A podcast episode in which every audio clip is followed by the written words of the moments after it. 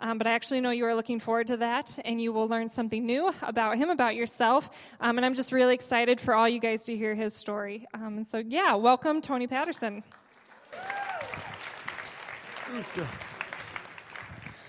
Thank you, Christina. Appreciate being here, you guys, you inviting me. Um, I'll give you a little introduction. Uh, 2014, 13, I took a class at Orchard Hill here called The Journey. Um, Journey is about an eight month course in which we met once a week in the mornings. Um, and we get a, through the, this class, we wrote our, actually like our full testimony story. So like we figure out all some major life events, part of our life, and we figure out um, kind of those events that have helped us shape us who we are. And so this is actually my testimony from that class, which is kind of an all encompassing story. So, um, as I, or Christina mentioned, um, I did share this on Caravan. It has changed a little bit, so I'm excited about that, which I'll share at the end. But um, without further ado, I'll hop it right in from the beginning. Um, I was born on July 11th in 1988 and grew up in a house that my parents uh, still live in today in Cedar Falls. I have two older brothers and a younger sister. Um, as an infant, my mom would describe me as crying when it was quiet. Or when it was quiet. Um, I guess you could say I was used to uh, the noise and a bit of rowdiness around the house. Um, I grew up taking a bruising from my older brothers. Um, nothing over the top, just brotherly love. When I was a kid, we would play football in this big room upstairs at my parents' house, um, full pads and everything. Um, we would always play a game in the room, and for lack of better words, it was called Smear the Queer. Um, it basically was them giving me the ball and trying to tackle me whenever they possibly could. Um, whenever I complained to my dad that they would always do this to me, all he would say is, if you're going to play with the big boys, you got to take the bruises. And so I would want to be with my brothers, and so I would continue playing um, uh, football with them. Um, and additionally, uh, as a youngster, my parents would let our brothers and I sleep all in the same bed together on Friday nights. Um, this always ended up with Ben and Alex sleeping in a, the traditional spots, and I would be like perpendicular at the end of the bed sleeping, and they would always like intentionally kick me off, and I'd be at the end of the bed in the morning laying on the floor. So it's just kind of funny, all these kind of little experiences of me growing up. Um, all these are funny. They help shape me kind of who I am and how I would grow up. Uh, toughen up. Um, don't show them when you're at your weakest was kind of a little bit of my elementary years. Uh, my life in church began as early as I can remember. You'd find my family every Sunday morning at Orchard here at Orchard Hill, um, here in the second pew in the left at the 8:30 service. Um, my dad made cocoa wheat for breakfast every Sunday morning. He'd play praise songs while we ate. I really didn't care for the music, but if I heard them today, I could probably still sing along to those songs. Those tapes were always on. Um, expectations were, had, were held pretty strictly for service. Um, must be standing during worship, no sleeping, no putting your feet on the pew in front of you. Um, there were strict expectations held. Um, the consequences were simple but effective, so we always made sure that we followed those rules. Um, most Sunday afternoons growing up, all the kids had FOB time which is like feet on bed. Kids had to be laying in their bed. Um, they could be awake, but they had to be there for a set period of time. I'm sure my parents soaked up every moment of that with four kids in the house. Growing up through elementary school, I uh, entirely looked up to my two older brothers. Um, every cool story I probably shared had to do with them. Um, as much as it pains me to say, I'm probably the least athletic of the three boys. I loved watching them play sports and participate in the same sports too but I never really found the one I excelled at like they did. I attended summer church camps and Wednesday night church. Um, I remember more goofing off with the other kids in church more than the content of church. Um, any content to me was just that content, nothing to act upon. Church life was good during these years up through junior high. I had fun, but my faith life really wasn't there. Taking a look back, I never really had that commitment moment in my faith life at this time. I knew more about, uh, nor, knew more regarding church than others, had a group of friends that were considered Christians, um, but nothing really stuck to me. I remember being in um, a JV, uh, which was Chaos before Chaos, JV small group, and as a slide will show here, um, describing myself as the kid at the bottom of the tree or the kid kind of needing help up the tree when we were asked to describe our faith life. Um, some people might be at top of the tree and soaring in their faith life. Some people might be playing in the tire swing on the side. I don't think this was the exact picture, but I found this online and it kind of resembled that. So in junior high, I would describe myself as just kind of on the bottom of the tree, not really actively participating in my faith.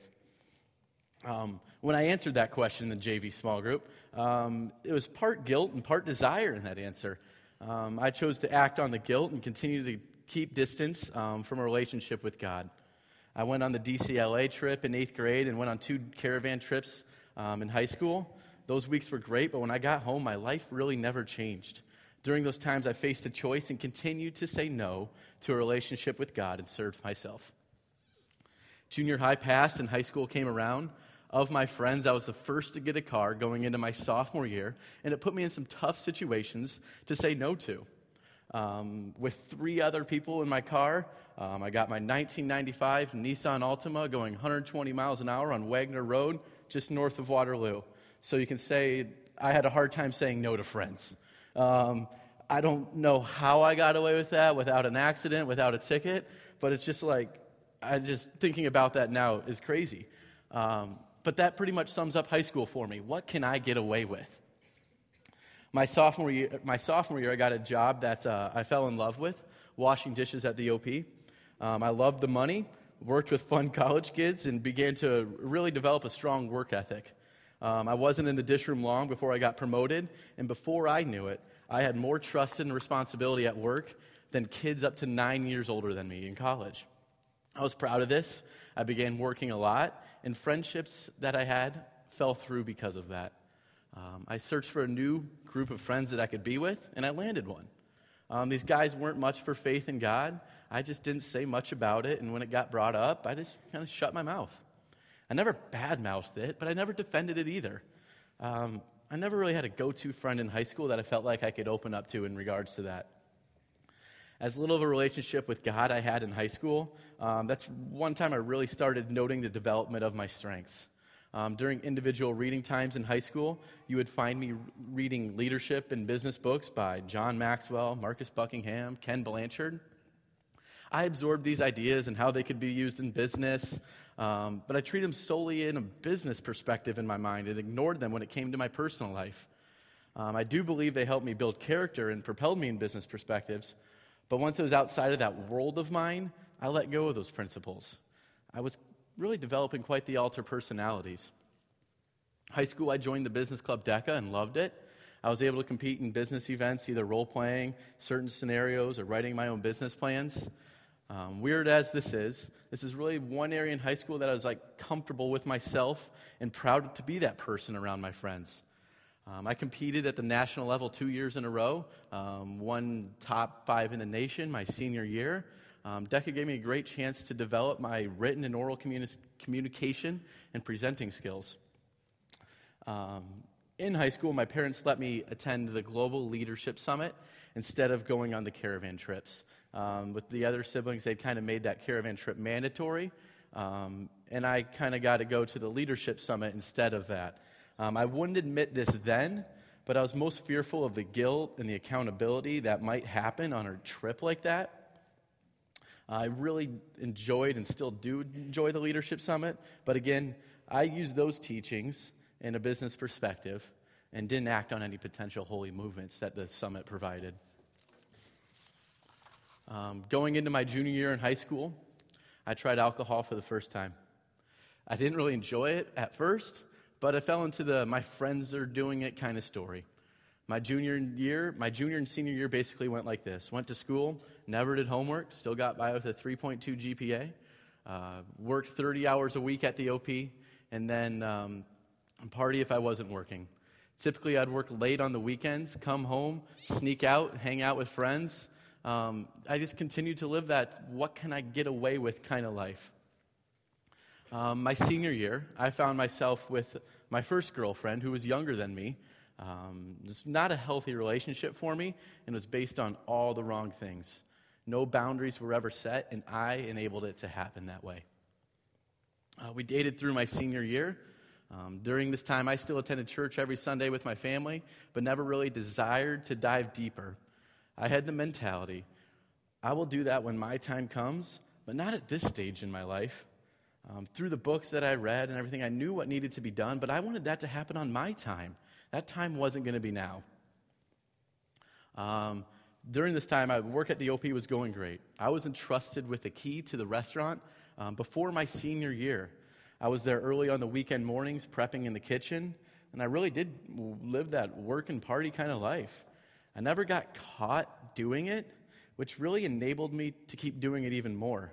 Um, I began to grow close to my boss, and he turned into a role model for me. Um, I admired him for the things he had. He had nice things, made good money. Um, what wasn't to like about that? He helped me with some of my projects at school, and I, and I admired him for that.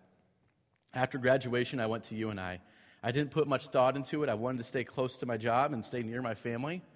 I thought I was ready to live by myself, which is crazy to think about, but my parents made me live in the dorms. I met good friends in the dorms, friends I'm still with today, but um, never really rooted in faith. I spent, time at, uh, I spent my time at school working and partying. Freshman year at UNI went by really fast. My high school girlfriend and I broke up. She had her own come to Jesus moment and left me behind. I shrugged it off like whatever, just like my days as a kid, and didn't let anybody know I was down. I began hanging out with Lisa, whom I graduated with from high school. Um, I never really hung out with her much during high school, but we had some memorable moments on a school sponsored trip to Spain together. Um, this lasted a couple months into my sophomore year, but it didn't develop into much. Um, I was really at a low point emotionally in my sophomore year. I went on a four month or so dark time. It started with getting stoned at my house after uh, day school and work was done. That was really a dark winter for me. I clearly remember living with a me first attitude. Come springtime, I pulled myself out of it and quit smoking marijuana. It was such a relief. I felt better about myself, and Lisa and I kicked it off again. We dated through the rest of college, and as, her, as, as per her demand, I didn't smoke marijuana. On the outside, we were a fun couple. That was great together, but eating away at both of us was the lack of roots that we had. We were sexually immoral and partied a lot together. I remember times when we talked about I remember I remember times when we talked about it about not being rooted well, and she nearly pleaded me to be the man of the relationship. She needed to be me to be the leader of that relationship. And again, at this time in my life, I didn't want that. I ran away from that decision. I was scared of being that person. I didn't want to be accountable for that. So I ran from it. That was the easiest decision I could make, I felt like. In college, I was still dazzled with business. I studied business economics and entrepreneurship. Um, I joined the UNI Entrepreneurs Club, have some memorable trips with that group. Um, the highlight being a, a, trip to Walmart and Sam's Club headquarters in Bentonville, Arkansas. I got to present to the Sam's Club executives and vice presidents um, a project we did with a local business. That was pretty exhilarating for me. It was a lot of fun. Uh, my last two years in college, I also became the manager at the OP. Um, a kid under the age of 21 responsible for closing a bar and restaurant up, that's quite the responsibility. I respected it and never abused it. Before graduating college, I accepted the position as a general manager at the OP in Waterloo. Uh, after graduating, Lisa found a job out of town and moved away. Our relationship slowly foundered with no roots, and we broke up. I had quite the task in front of me at the OP in Waterloo.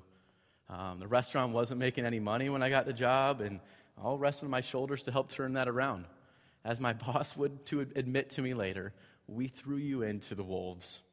Boy, was I ready for it. My entrepreneurial brain and my summit skills took off during those first months. Um, I worked hard, made serious operational and cultural changes to the restaurant, and by fall, I received my first bonus check from profits on top of my salary. It was awesome. I felt good about what I was doing. Ever since my days of washing dishes uh, and hanging around my role model boss, I envisioned owning my own OP restaurant. Um, I was the youngest person in the OP to get a general manager position, and the bosses were happy with my work. I knew I was putting in the work to get the restaurant I had prepared for. Um, I continually made my bosses aware and had conversations of what restaurant ownership would look like um, and how that would go down. At this time, I still had no relationship with God and even began skipping church on Sunday mornings. Uh, my ego was beginning to get a little bit ahead of myself. One night while working, I met a lady from out of state. We hit it off, and I stayed the night at her hotel. Again, this is another instance of a relationship started with no boundaries and sexual immorality. She left, but made more business trips back into town throughout that fall. It was truly sin at its finest. I, and I knew it was wrong, but I was out of control. I didn't care and had a selfish attitude towards it again. Um, I ran from the guilt of knowing that it was wrong. Um, this relationship ended abruptly about six months later. I had a feeling of disappointment, disappointment in myself because of this, but I also had a relief at the same time. It's like a whew, sigh of relief. During this time, I also found my selfish ways found me um, engulfed in marijuana again. I was still working hard, and things at the restaurant were still going well. I just thought I needed a relief when I was done. Except this relief turned into a habit. My, my life quickly turned into this and work. It's such a low stage in my life. I was far from God and stuck in my own ways. After another year of this cycle, I just knew there had to be a better way. I wasn't happy with myself, and that had started affecting my work as well. My crystal clear vision I had for my job wasn't so clear anymore. Um, I didn't want restaurant ownership anymore, and for the first time in nine years, I didn't have that vision anymore. January 2013, I picked up the book Principle of the Path by Andy Stanley off my bookshelf. When I initially got it, I read a chapter and not much more. Um, it was actually a gift to me from my dad for Father's Day. Um, he gave me the book. It was supposed to be my gift to him to read the book and have a conversation about it, except that never happened. Um, so here I am, diving into this book I should have been reading years ago. This time I was vulnerable. And what the principle of the path says is that your direction, not intention, determines your destination. I took a, st- a step back and looked at my direction in different areas of my life. The direction I was headed was far from the intentions that I had. The other part that sticks out to me with um, Andy Stanley making his case for how no one could expect to arrive at a place while making decisions that don't lead there. Why should someone think that they're the exception to the principle of the path? This really hit me hard in my frequent, what can I get away with mentality. I began to think long and hard about where I wanted to be. I'd turn 25 that upcoming summer, and I thought I am. Am I, am I, am I at where I should be at 25? Is that all right with me? What can I do now to help right that ship? Um, a few weeks after I read the book, my dad somehow avoided a heart attack. Um, he had a quadruple bypass instead. Um, he had two days between when he was first, uh, initially went to the hospital and the uh, quadruple bypass surgery happened. Um, during this time, um, there was the reality check I needed those two days. During this time, he had great words for the family and for each um, person individually. My dad's words of affirmation and encouragement were just what I needed um, to help me embark on some of the changes I wanted to make. His words of no regret for his faith and peace with the outcomes of the upcoming surgery were uplifting. He gave me a boost I needed to help embark on a new path in my life. As an understatement, my dad is quite the trooper. I was never fearful of him passing away in part because I knew we were out able to see him if he did indeed pass. What scared me the most is if I was actually going to be able to see him there based on my life direction at the time.